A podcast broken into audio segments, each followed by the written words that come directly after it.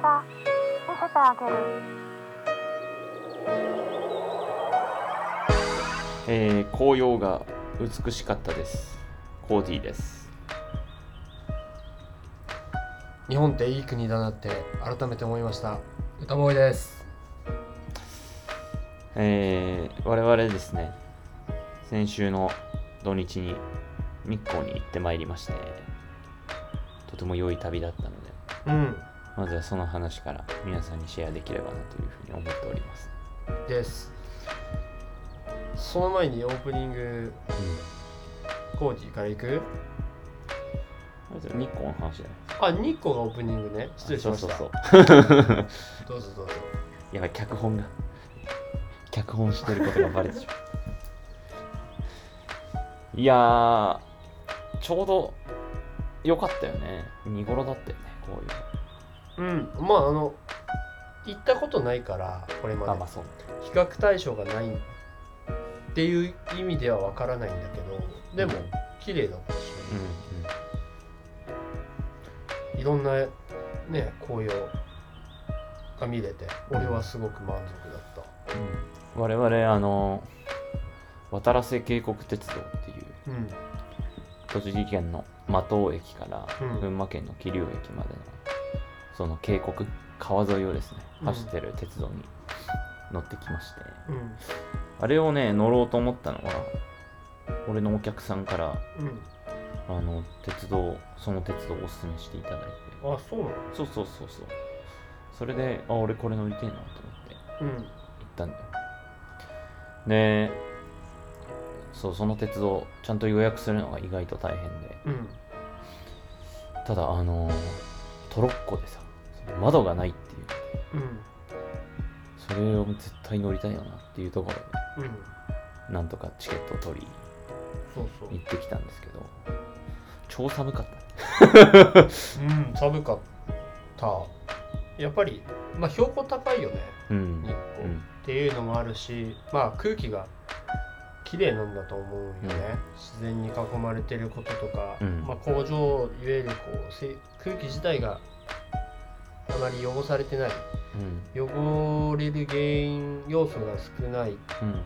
からあんな感じなんだと思うんだけどただ寒いとかよりもなんか冷たいっていう感じある、うん。ここがさ日本語の面白いとこで寒いと冷たいってちょっと違うって思う。よねにうん。俺は、うん。うん。なんとか山とか登ると寒いというか冷たい。うんうん。風が、うん。空気がまあフランス語とか考えたらその寒いと冷たいって違いがない。あそう。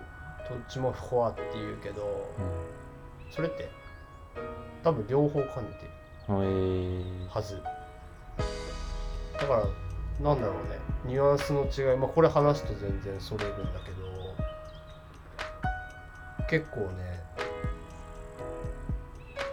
冷たいっていうのが表現としては合ってるような感じだったかな今振り返るとね。えー氷とか触ってもフォアフォアだのはずないのちょっと今調べてんだけど。あえー。うんそうだね。あそう。冷たいっていうのでフォアって出てきて寒いって打ってもうん。フォアって出てくる。うんうん。だからなんだろうね。いやあのそこまで細かく伝える必要がない時っていいんだけどうんこういう話をした時にさうん。言語的な境があって、うん。かつ共通認識だとスッと取るわけよね。今コーディが言ったその冷たいなんとなくわかるっていう。そこの到達が早いっていうかね、うん。説明しないといけないじゃん、うん。じゃあその冷たいと寒いが何が違うのかうん。とかね。はいっていうのを今話しながら思う。ん渓谷のさうねそのさっきも言ったけど川沿いを走っていくわけうんうん。よ渓谷だから。うん自然にできたさすっげえカーブの川。あうん。れめっちゃ良かっあのナキがイニシャル D ってめっちゃ酔ったよ。俺イニシャル D も全然あの知見がないんだけど。俺もあんまり知らない、結構有名らしいねイニシャル D って、うん、車の話。そうあの世界的に有名らしいけど。いやあの川すごいわ。よかったね。うん、川の水もなんかすげえ青くて。うん。なんであんな青くてしかもクリアなんだろうと思ったしあの海とかもそうだけどこう色が違うじゃん、うん。あれってなんでだったか俺忘れちゃってさうん。深さだったかな？深さと太陽の関係だったっけな？あの飛行機とかでも見てさうん。こう陸の孤島とかの周りって結構色が違うじゃん。はいはい、上から見た時、うん。あれはなんかこう深度と太陽の関係だったと思うんだけどな。沖縄とかも結構グラデーションそうそうそうそうそうそう。あれねなんか俺思い出せないんだよね知らない？知らん。い ちょっと調べておきますわ。やーすごい。あれ何川って言うんだろう。ちょっとわからないけど。日光はすごい水が澄んでて。うん。絶対飲める。いや飲めるね。うん。紅葉もさ俺見ててそもそもって思ってコーディに話したけど、うん。こう緑が黄色にえ順番的には緑が黄色になって赤になるのかな？うんだと思う、だよねきっと。うん、なんで赤なんだろうって思うのね。はいはい、俺は。そのあ当たり前というか考えてないかったことにこうあえてうん。ハテナをつけるんだったら赤じゃないといけない理由っていうのがこう植物としての仕組み的にあるのかなっていう、うん。そもそも色が変わる理由も俺知らないから秋になったら紅葉になるっていう事実だけ知っててうん。でも紅葉そもそも紅葉ってどうしてなるんだとか、うん。っていうのをなんか勉強したくなったね、うん。赤でもすごいこう深い赤うん。あったりでも浅い赤とかあるじゃん、はい濃くなってくるともう赤と呼べるのか怪しくなるというか、違う言葉になるうんような、まあ、紅色っていうんかなはいそういうのがこう組み合わさってすごいこう芸術的になるというか、うん。山でも一部だけ色づいてたりさ同じようにわからない歴史がわからないけど植林っていうかうん。そこにあって同じ時期にあったのになんかそういう違いがあるとかっていうのはまだなんか不思議だなってうんトロッコの景色を見ながらうん思ったねあとは2日目にあの華厳の滝も行ってきまし俺はうん。たあれもあんな俺あんなんだと思ってなかった。あんな高いところから。ね。下に渓谷それこそまたその華厳の滝も渓谷みたいになってて。すげえ深いところまで水が落ちてるとは知らず。あれもなかなかの高さで美しかった帰る時さ、あのタクシーのうんちゃんが言ってああたじゃん。言ってた。ね滝の幅が年々広くなってきてるうんうん。言われてそうなんだって思ったけど、うん。まあ言われてみたらそうだなっていうかね、うんうんどんどんこう削れてきてこう間口が広がってそうだね。でもそうなるとさ、ん。最終的にどうなるんだろうって。うん思ったりするんだけどね、確かに。かなりの年月をかけてかけて広くなっていくんだと思うんだけど、うんうん。最終的にうーんあれはどうなるんだろうねあとこうメインでガーってうん。押してるところの横にさ、うん。ちょろちょろちょろって出てるのがあって、あれはコージーと話してこういでっかい岩があってさ、うん。その多分中を通ってうん出てきてるよね、うん。あれもさまあその水の流れとかにもよるおの速さとかによると思うけど、じゃあ中の削れてきてなんかねどっかでスカスもしくは中スカスカになってて、はい岩が。はい。こうガラガラガラっとなっちゃったりするんかなって、水滴石をうがつって言葉があるけど、そういうことなのかなっていう。川とかが石を削ってくってさ。うん意味わかんない。うん、すごいよ 本当って。思うよね。うん。結構そうだよな。まあかなりの時間を要する話。うん。だからでもこうやっぱ川沿いのさ石とかってやっぱトゥルトゥルになってるようんうね、ん。だからしなんだろうね。自然の摂理じゃないけどっていうのは。まあ砂浜とかもねそうそうそう。いうことだもんね。そうそうそうそう。日本で見た生で見た滝の中で一番こうでかかったね。うん。荘厳な。迫力が。日本で見た滝って何かな。ター滝でしょ。うん。華厳の滝でしょ。うん。他あるか？俺も数えるぐらいしかないし多分うん。名称がついてるぐらい有名なのって俺そんな見たことないんだよねあるんだろうけど、ん。それこそ静岡とかうんうん。確かあったと思うけど、カナダだっけ？あのナイアガラって。いやちょっとわからない。ナイアガラの滝とかイグアスとかあるでしょ、うん。あれとかすっごいよ。あの動画でしか見たことないけど、うんはい、あれとか意味わかんないようん。でかすぎて。あ俺あとマレーシアででかい。滝いや華厳の滝よりはちっちゃい。ほんま？うんあれもすごかったなまああれランカウイ島って島の滝だからあんまりそもそも山がなくて。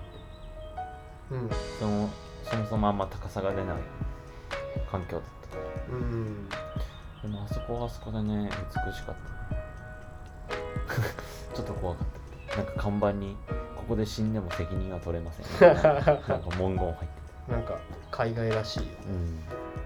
滝って結構こう豊かさの象徴だと思ってて国としての。うーん。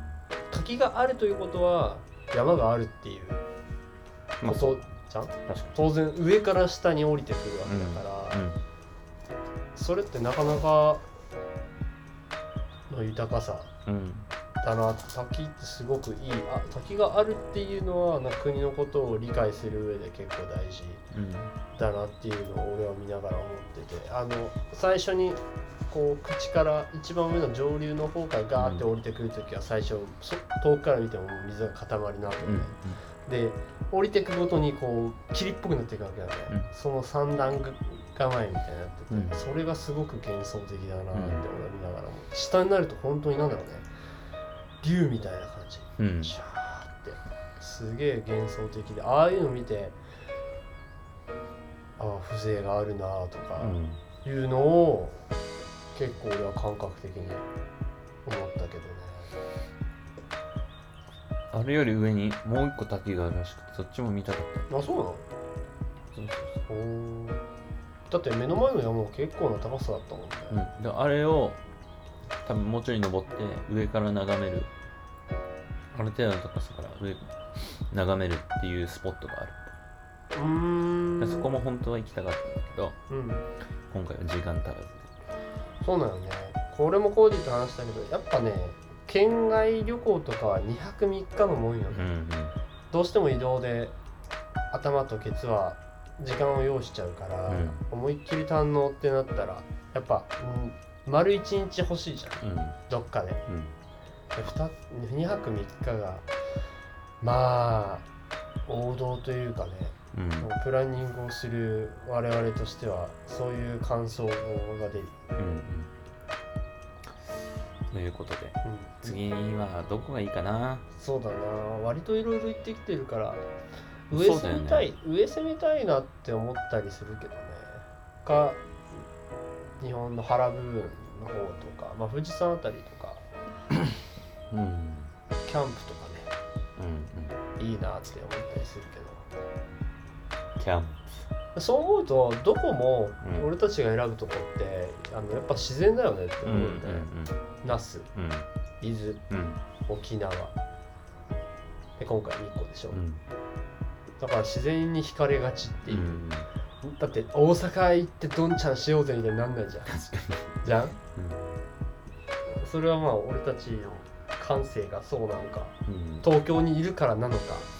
俺たちっていうかねああなたですけど ピンポイント俺、うんうん。そうだな。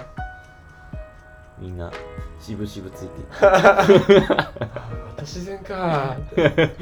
たまには都会の夜景見たいぜ。いや北海道とか行きたいけどね。北海道なんで俺高校生で行ってあれでも北海道は結構ゆかりがあるでしょ。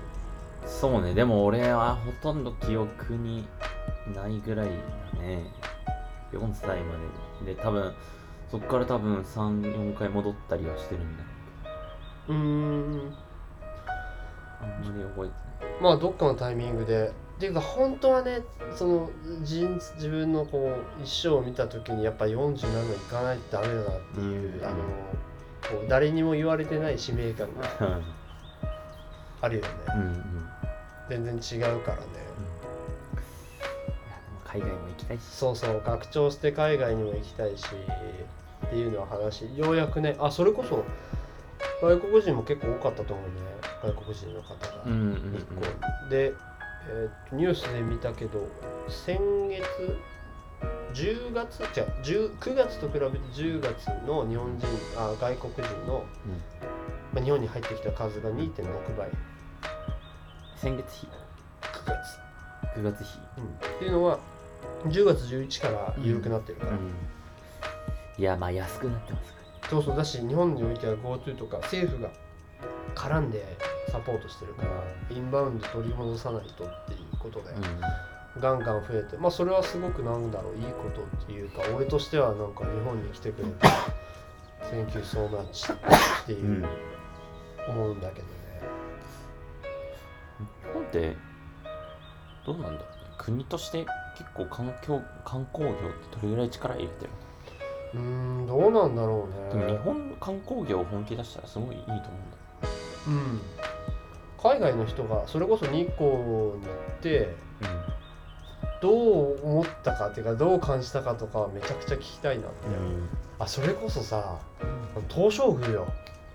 東照宮、うん。日光東照宮。皆さん行ったことありますか？うん。どうだった？どう思った？行って。うーんまあ派手だよ。ね。ねまあ作られたのが比較的近いっていうのもあって。うん。結構海外の文化とかも入ってるのかなっていうのをうん。京都とかを見たことがあったも。うちょっと古い年代に作られた。うん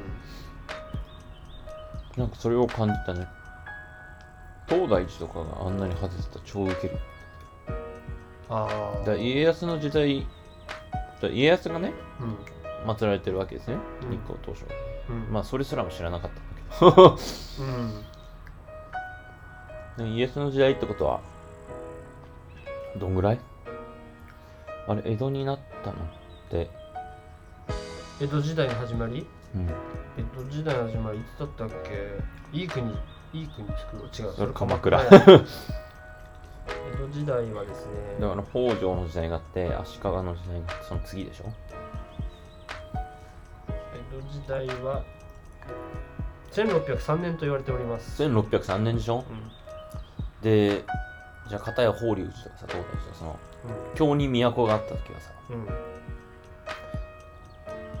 うん、もう早ければ700年だったじそういうことになるな。ゃんだからあそういうふうになんか文化の発展具合が見て取れる。京都と東照宮をなんか比較した時、確かに。というかあ好きか嫌いかっていう。ああ。の二元論的なこう質問だったらどう？あまあ嫌いって言い過ぎ。日本人的には嫌いってのはあれだけど。うーんちょっとトゥーマッチな感じがする。それはその装飾が。うんっていうかそうね。あのーちょっと質問の答えになってないけどあこんな派手なんだっていうそのうん。驚きがでかい。行ったことないあの方々のためにね俺たちが見た東照宮のちょっとこう説明をうんするとイメージしてほしいんだけどまあいわゆる五重塔とかうん。鳥居とかうん。あって、うんまあでかいね。うん。それこそ本堂みたいのがあるわけよ、でそれが屋根とかその屋根の外側とかがもう金だよね。金キラ金だよ。うん。金キラ金であり建物屋根を上としてその装飾がなんだろうね。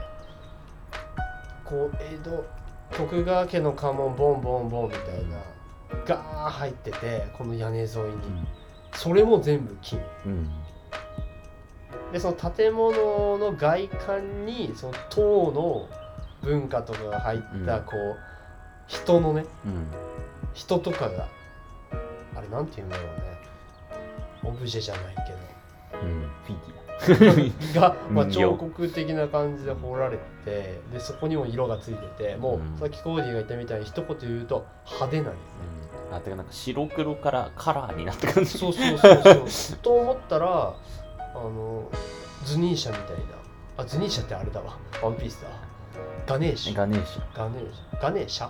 シャ。シャか。てかまあ要は象だね。そうそう象と書いてうん。日本の文化の中でその象ってあのアウンとかいわゆる獅子とかはいるけど、うん。なんか象がいるのってそれこそこう外国の宗教観うん。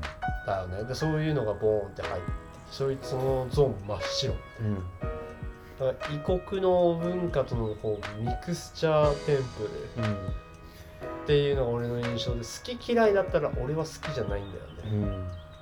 結実際アジアからのその材料というか構もう使われてる木とかうん。うん。っていうのが看板に書かれてたからうんまあ象が描かれてるっていうのもそうだし、うん。結構東南アジアともうその時点で交流があったんだなっていう。ね。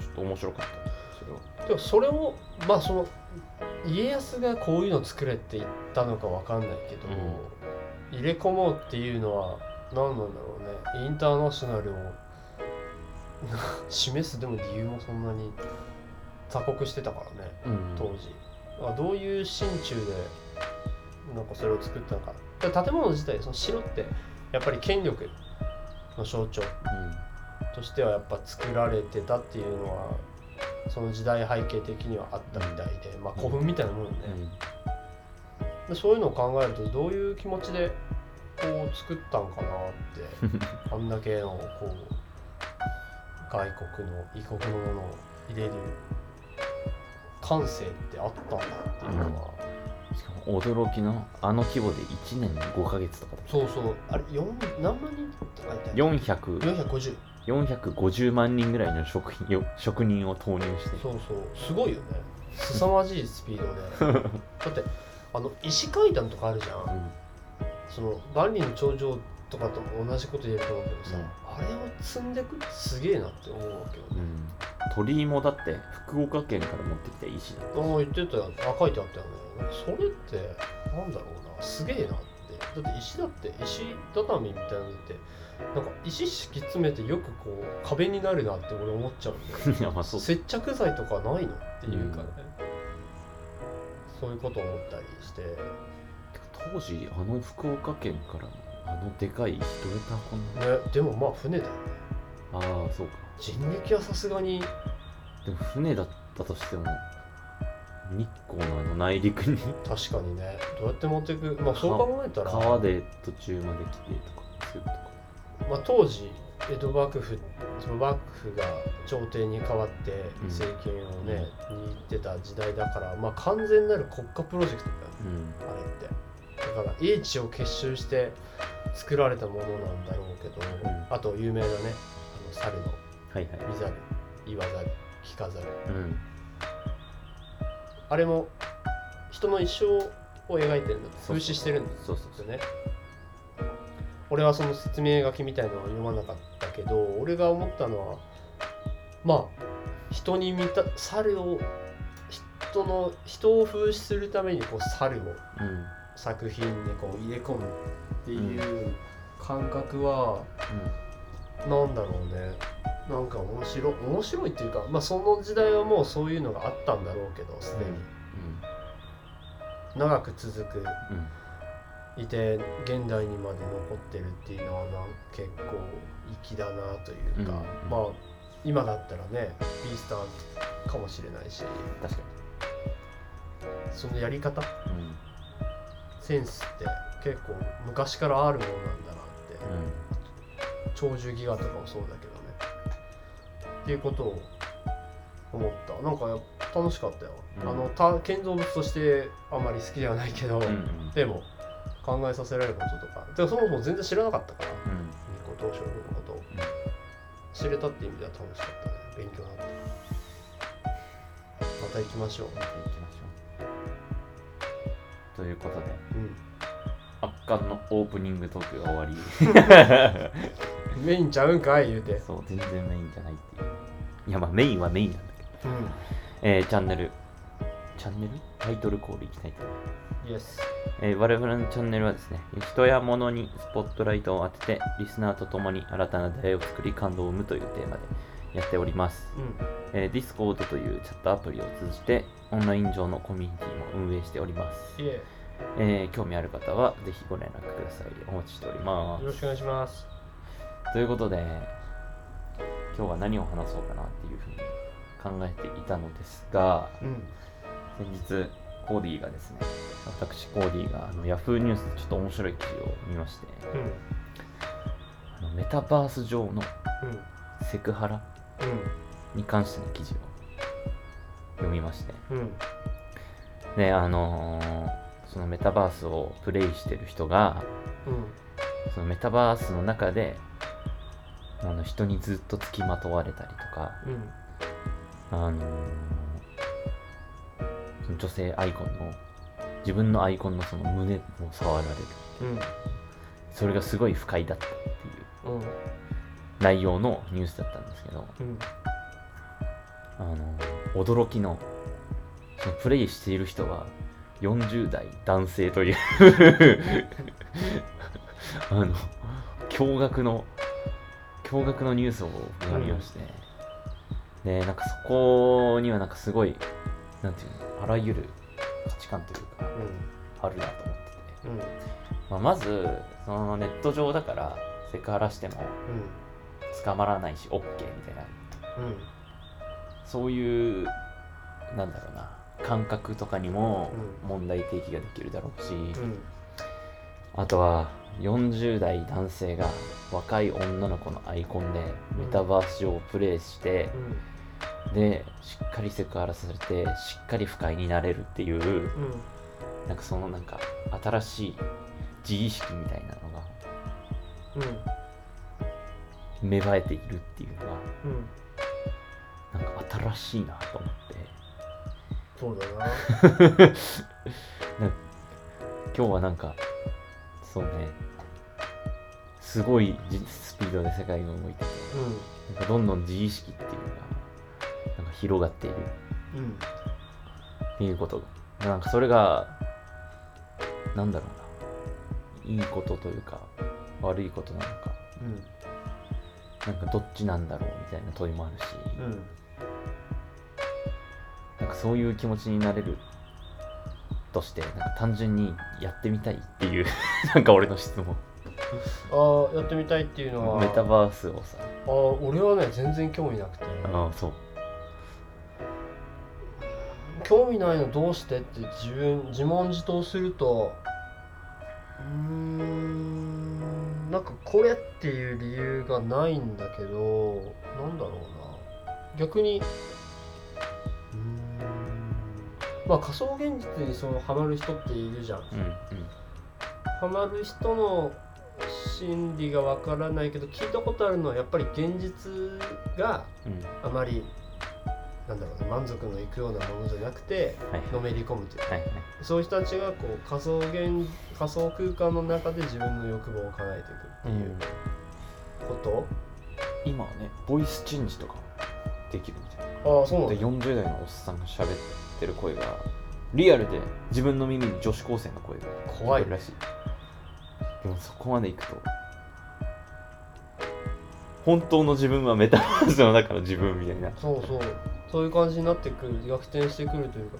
ていうかねあの本当にシンプルクエスチョンで、うん。その40代の男性に聞きたいんだけどね、うん。ぜひとも、うん。そのなぜアイコンが女性なんだっていうのを、モンスターハンターでもさあの選べるじゃん。はいはいはい男女とかうん。肌の色とかで、あの女のキャラクター選ぶ友達とかいたわけね、俺なんでって思うわけね、まあそのなんでなぜ思うかっていうのを自分で振り返るとなんだろうね。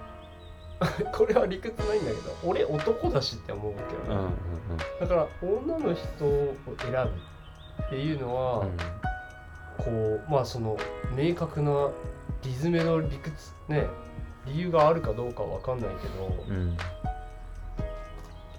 女になりたいっていう感情があるからやってるわけでもないだろう。それが全てではないだろうし、まあ一種こう自分と全然違う自分を作り上げることへの楽しみがあるのか分かんないんだけどね。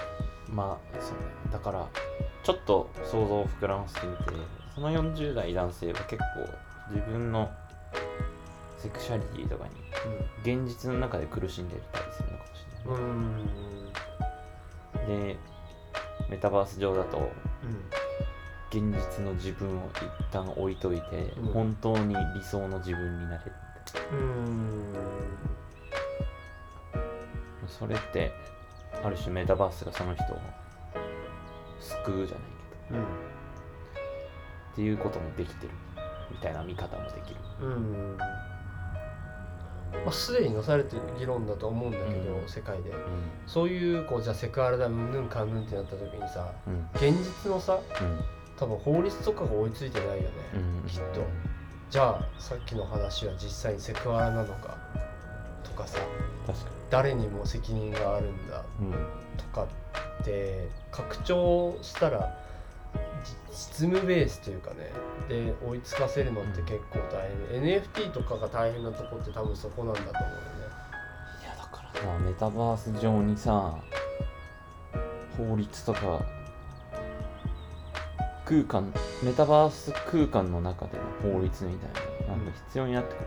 でその罰則がさ単純にゲームができなくなる以外まで及ぶのかうん、どうなのかや大変ですよねそんな。新しい世界をそうてか作った人間に。なんか人類がまだ行ったことない地点だからもう探り探り。だよね。これ徳川家康聞いたらもうびっくりだぜ。びっくりっていうかもう何言ってんのかよくわかんないだろうなって。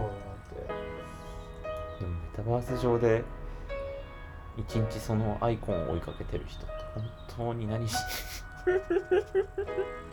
何してんだろうなうん。あれ？メタバース上でさその女性アイコンのさ胸を触ってさ喜んでいる。人って本当なんない、うーん。うーん。まあうーん。やっぱり、うん、理想を形にしてる欲望を満たしてるっていう ことなんだろうけど現実逃避って言ったらまあそれまでなんだろうけど、うんこう世界中でそういうことが起こっているっていうのはまあ一つの社会変容を巻き起こしそうな話だよね。うん、だからすごいなんかテクノロジーがさ、すごいな。クノロジーがすごい。テクノロジーってなんだろう。どこまで行くんだっていう話で、まあ、自動運転しかり、うん。その AI しかり。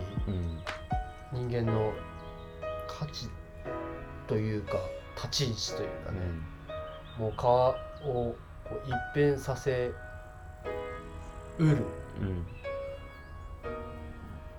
トピックうん。だよね。あれコーディだっけあの日光で帰りながら同じような話しててあの機械同士の戦争じゃあ戦争は機械同士になるのかとか。いや俺じゃないあああれじゃあこうか。機械同士の戦争ってだから自分たちはなんだろう手を汚さない戦争になるというか。それってでもなんだろう。ゲーム今のゲームでやってるようなことうんが現実で起こるみたいなことなのかなっていうか。でも結構今そういう感じなんじゃない？なんかドローン飛ばして、まあそうよね。うん。なんかこういう感じになってくるとそれこそさっき話したけどいやおごるわけないっしょみたいなことがどんどん起こってきてるわけであって、うん。で誰かがそれを想像してるわけじゃん、うん。うんそのイマジネーションとクリエーション両方の意味で、だからやっぱり想像力ってすごく大事だなっていうのを最近すごく思ううん。よねこれだけあんこうそうなんだろうね。全然違うものがガンガン生み出されていくうん。この状況っうん。てどれだけ柔軟に横断的にこう物事を見れるかうん。広くうん。深くっていうのがすごく大事だと思っててそういう意味で小説読んだり、まあ、小説じゃないけど本を読むとか、映画を見るっていうのを結構積極的に入れるようにしてて、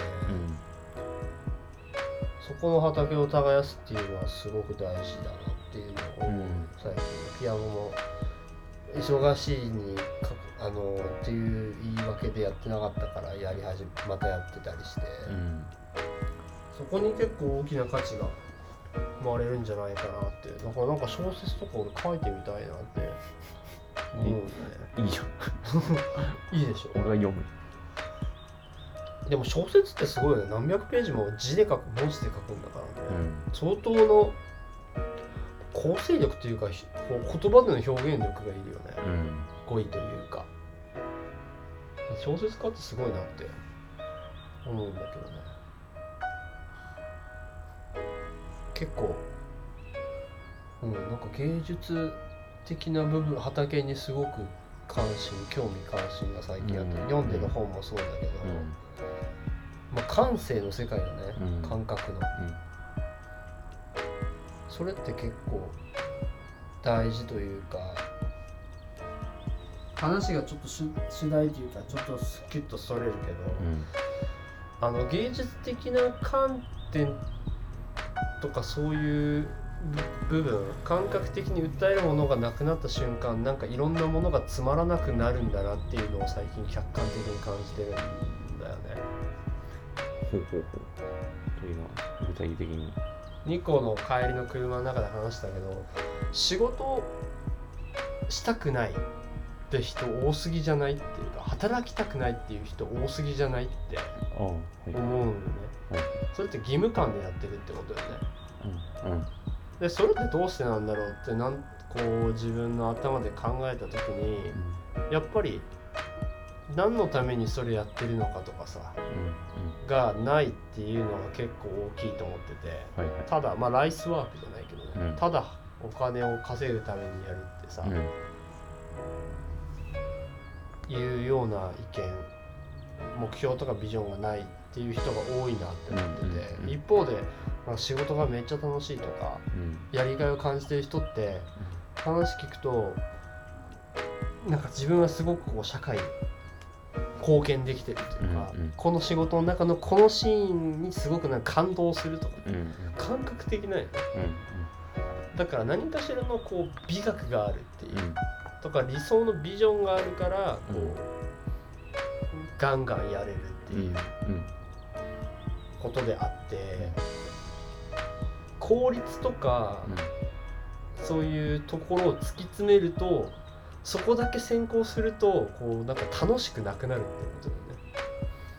うんうんうん本を読んである本を読んでてすげえそうだなって思ったんだけど、ん。芸術とかってうん。あのこの効率化とかうん。システムテクノロジー的な観点から言ったら、不要ないよね。いらないものだよね、うん。別に芸術性なんてなくてもうん。例えばより早くとかう、んより多くのことを処理できるとかって、うんうん芸術的観点がなくても成し得るよね、うん。でも人にはその芸術的な部分が必要ないよね、うん例えば俺俺だったら音楽とかだってなんだろうなこう絶対に必要生きるためにねあのその生きる死ぬの部分だったら、多分必要ではないんだようんうん。ね、でも大事なんよね。うんそういう部分をなんか削って削って削っっていってるのが今の社会だと思っててより便利により効率的にとか、うんでもなんかこう特にプライドがあるわけでもない美学があるわけでもない、だからなんか何のためにやってんのかもよくわからない、うんうん。っていう状態になってるっていうふうに思ってて、うん。俺もなんかそうだったような気がしてうん。だからこれがかかっこいいかとか、うん。これがなんかこれになんか美的感覚を覚えるとかっていうことをこう仕事の中に仕事というかこう一瞬一瞬に入れ込めるかっていうのがめちゃくちゃ大事だなって俺は思ってんだよね。うんうん。わかる？ってるいやコーディがその音楽を作ることとかだって俺はそうだと思うよね、うんこの音がめちゃくちゃイケてるとかいや、なんか、なんか、なんだろうな。う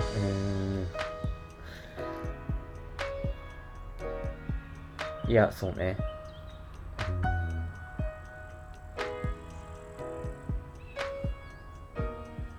非効率である。なすごい難しい。だから、効率的すぎても、不満があったりとか。うんめっちゃ、だからやりがいとかそういう話になるんだったら、めっちゃ難しいよ。あの、例えばさ、ハンバーガー屋で働いてるとしてさ、うんこのボタンを押すと出来上がったハンバーガー出てきますみたいな。はいはいはいこれあんま面白くないなと思ったりするわけじゃん。うんなんか、人間って難しいよ。でもなんかじゃあ、牛から育ててとか言われたらさ、いや、ちょっとそこまではしんどいわ、ハンバーガーにみたいな。うん。うんなるほどね。そうね。なんかこううん。感覚に訴えるものがあるっていうのは結構大事だと思ううん。なんか電車の中で俺よく言うよ電車の中の風景が大嫌いでさうん。みんな死んだような顔してるわけだ、うんそれ感覚死んでるって思うよねうん。完全にうん。なんか嬉しいとか楽しいとか、うんワクワクするっていうのがないからああいう顔になるって。思うわけよね、うん。でなんか時間を持て余すかのようにこうけ携帯のアプリゲームやってるみたいな、はいそれってなんだろうハートが全然動いてないっていううん。ことだねうん。だからハートが動く事象をうん。自分で作っていくっていうことがうんすごく大事だと思うね、うんそれがその経済的なんだろうお金になるとかいうこととこう関係なく心躍るっていう。のがすごく大事だってうん。でその自然を俺がこう旅行とかで求めるのは多分そこなんだろうなって、思うわけよね。ここに行ったらなんかすごく知見が広がって仕事にもプラスだなんていう観点で選ばないわけよ、はいはい。ここには美しいものがあるとか、うん。ここにはすごい綺麗な海があるから行くわけよね、そういったものを求めてるっていううん。のをなんか客観的に俺はすごく感じてて、うん。なんかそこがすごく大事なんだよそれこそあの話が戻る AI がすごく台頭してうん。俺たちが働かなくよ働く必要がなくなるぐらいの次元まで行った時に、うん。働か働くのが嫌な人でも、働かなくなったらどうすんのって俺は思うんだよね、うん。で何もこうやりがいもなく縛られることもなくただのうのうと生きるってなんか生きがいってないと思うんだよねその世界ってそれは働くのでなんかプレッシャーを感じるとかいうことがなくなった。時間もできた、うんそれはそれでハッピーかもしれないけど、うん。多分それだけじゃ満足できないんじゃないと思うんだよね。もっと生きてる感覚が欲しいとかうん。やりがいが欲しいとかうん。なった時にやっぱりそれって感性じゃんうん。感覚の話でしょ、うん。感覚に訴えるものっていうものをこう自分でこう作り上げていくっていうかね、ないんだったら作るっていうこう発想うん。がすごい大事でありうん。俺も作っていきたいなって最近すごく思ううん。難しい話が。いやいや、わかる、わかるけど。でもすごく大事なことだと思うんだよね俺はだからそう哲学とかないじゃんうん。日本の義務教育って、道徳とかうん。あるけど重要視されてないよね、うん。でもそういうのが大事であっってうん。感覚の生き物だからね、うん。そういうのが抜け落ちてるからなんかおかしいんじゃないっうん。ていろんなことが。っていうふうに俺は強く感じててなんかそこにね一石投じたいんだよね。その話はさ巡り巡ってさ最初の問題提起とつながってくるかうんななんだろう。うーん。前提としてじゃあメタバース空間とかに行ってる人を、うん。に対してうん。そこに自意識がいっぱいある人うん。にあえて批判的なことを言うんであれば、うん。なんて言うんだろう。そもそも現実でその自然を感じることとか五感を大事にできてないそういうところに自意識を持っていけてない人がそういう空間にはまってるうんうん。まああると思う。のでなんかそこでセクハラしされてなんか落ち込んだりとか。そうやな。いやなんか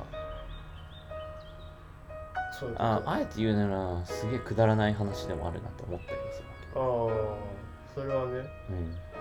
そうだよね。まあそういう仮想空間もまあクリエーションといえばそうなんだけどね、うん。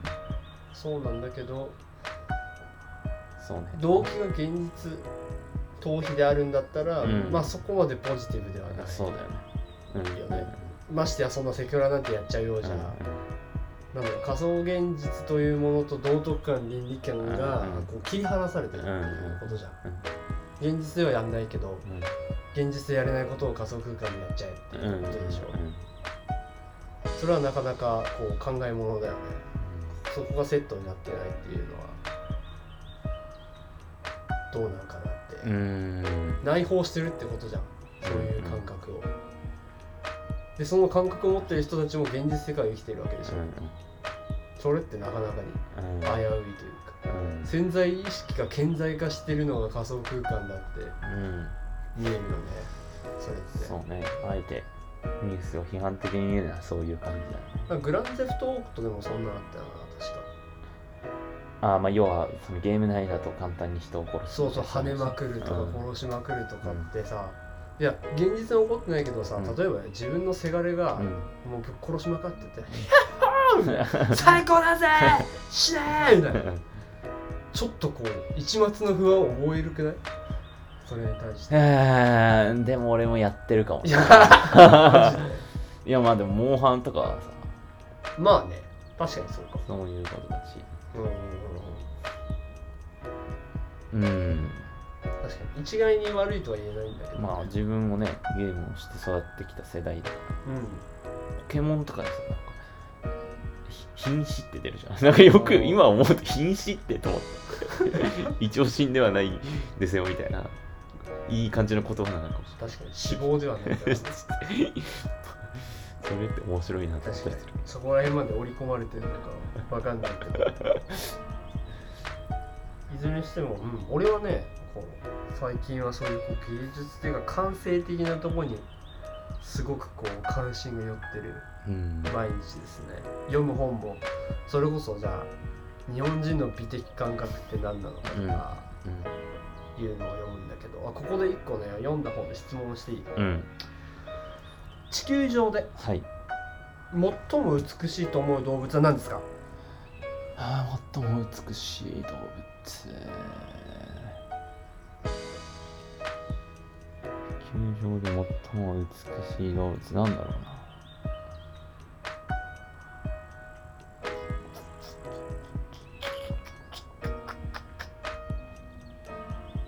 えー、なんだろうね。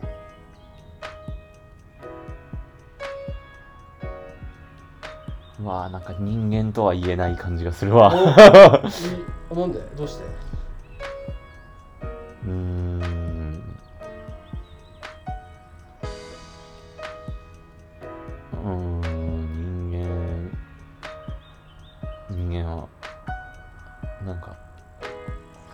思考がありすぎて愚かな時があるから。あそれが美しいってこと？えそれが美しくない。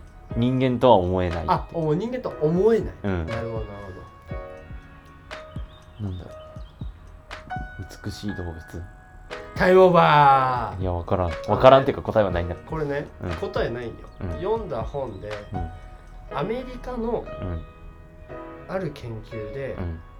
まあ人間が動物に感じる、うん。動物視感っていうらしいんだけど、うん。動物視ね。うん。いはい。の調査があってはいはい。この質問したよね今の、地球上で最も美しい動物は何ですか、うん。アメリカだったらみんな即答なんだって。え。ー例えばライオン。うん。馬。ゾウうん。とか言うんだって、うん。でそれを著者この俺が読んだ本のうん友達で留学アメリカに留学していた人が聞いて、うん。そういう調査をやったっていうの、う面白いと、うん。日本でもやってみようって、うん。やったんだよ、うん。誰も答えれんの。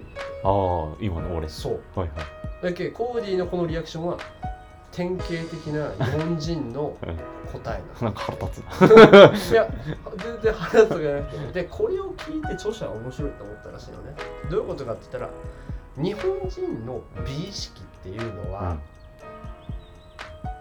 どうやら西洋の人たちと違うという仮説が成り立つ、まじゃあね、うん。質問を広げるよ。うん。この世でうん。美しいと思うものは何ですか？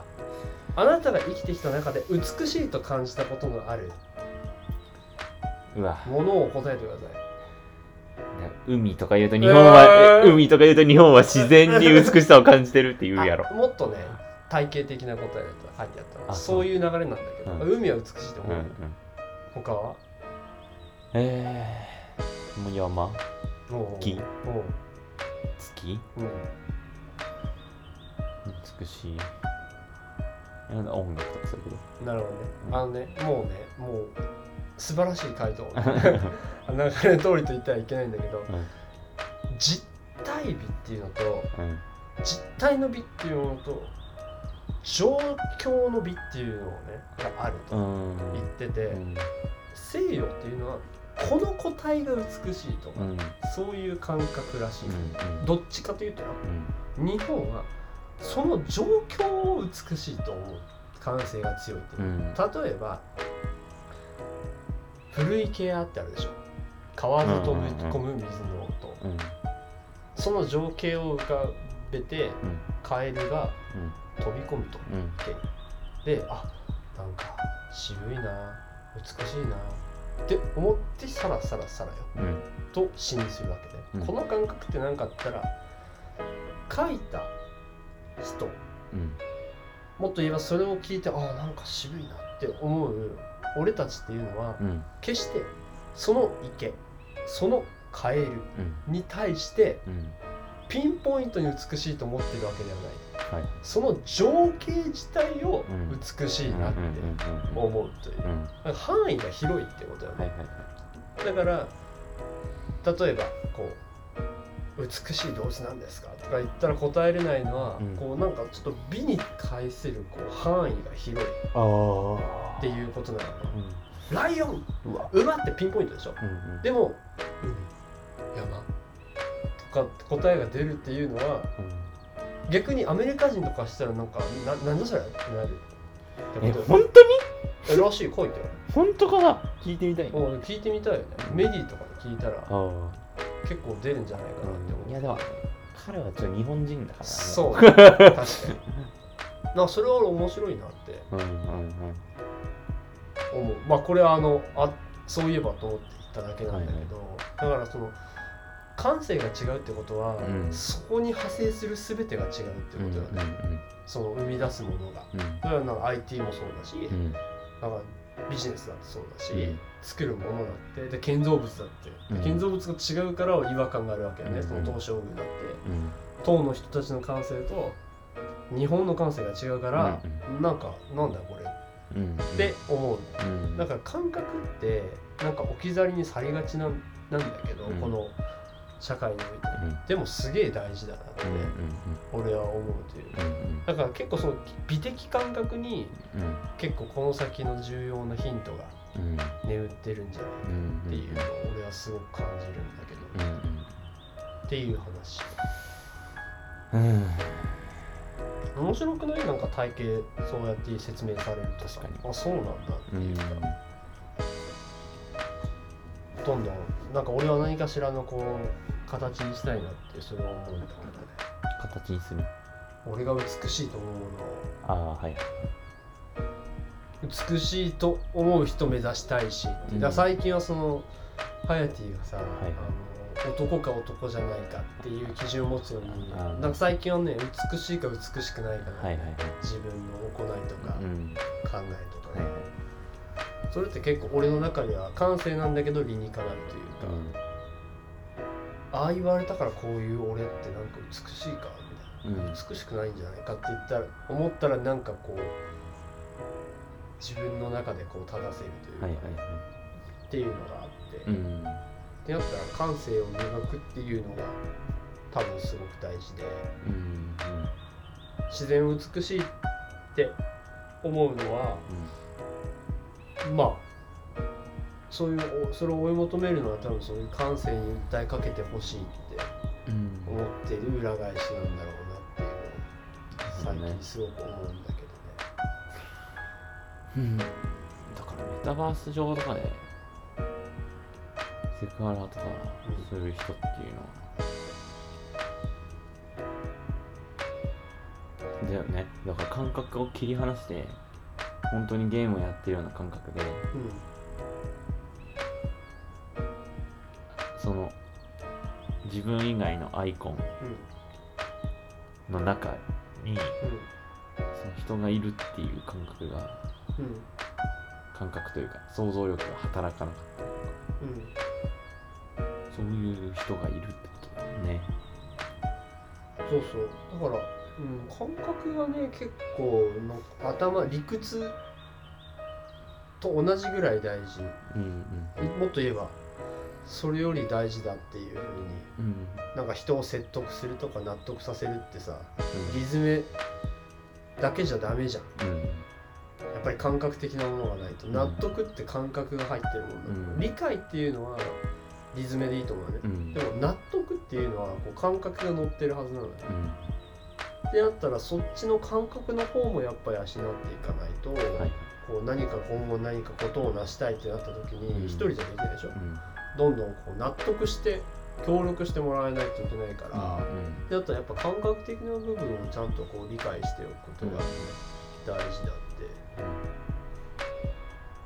最後に 1AP いや俺も 1AP あある、うん。あ先どうぞ。ああ。その感覚の話で言うとなんていうんだろう俺がなんか運動とかする理由って何なんだろうなってうんいうのを最近考えてた時にうん自己所有感っていう言葉を使ってるうん。自己所有感？人、うん、自分のものにするとかうん。あるじゃん。スポーツやっててさうん。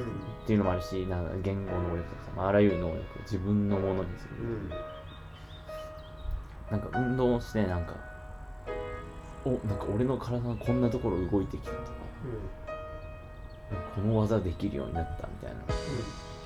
どんどんやっていくとなんか真に自分の体が自分のものであるみたいな感覚がどんどん強くなってってるなって思って。うんはいはいはい。確かにあそれは実感としてそれがあるそうそうそうそう。はいはいはい。なんだろう。で自己所有感っていうのが分かればなんか裏返しになんか相手の相手の存在もよく分かる。ほうほうほうほうほう。えそういう感覚はあるうーんそれはでも言い過ぎかもしれない。でもとにかく自分の体に対してのなんかイメージがうんついてくる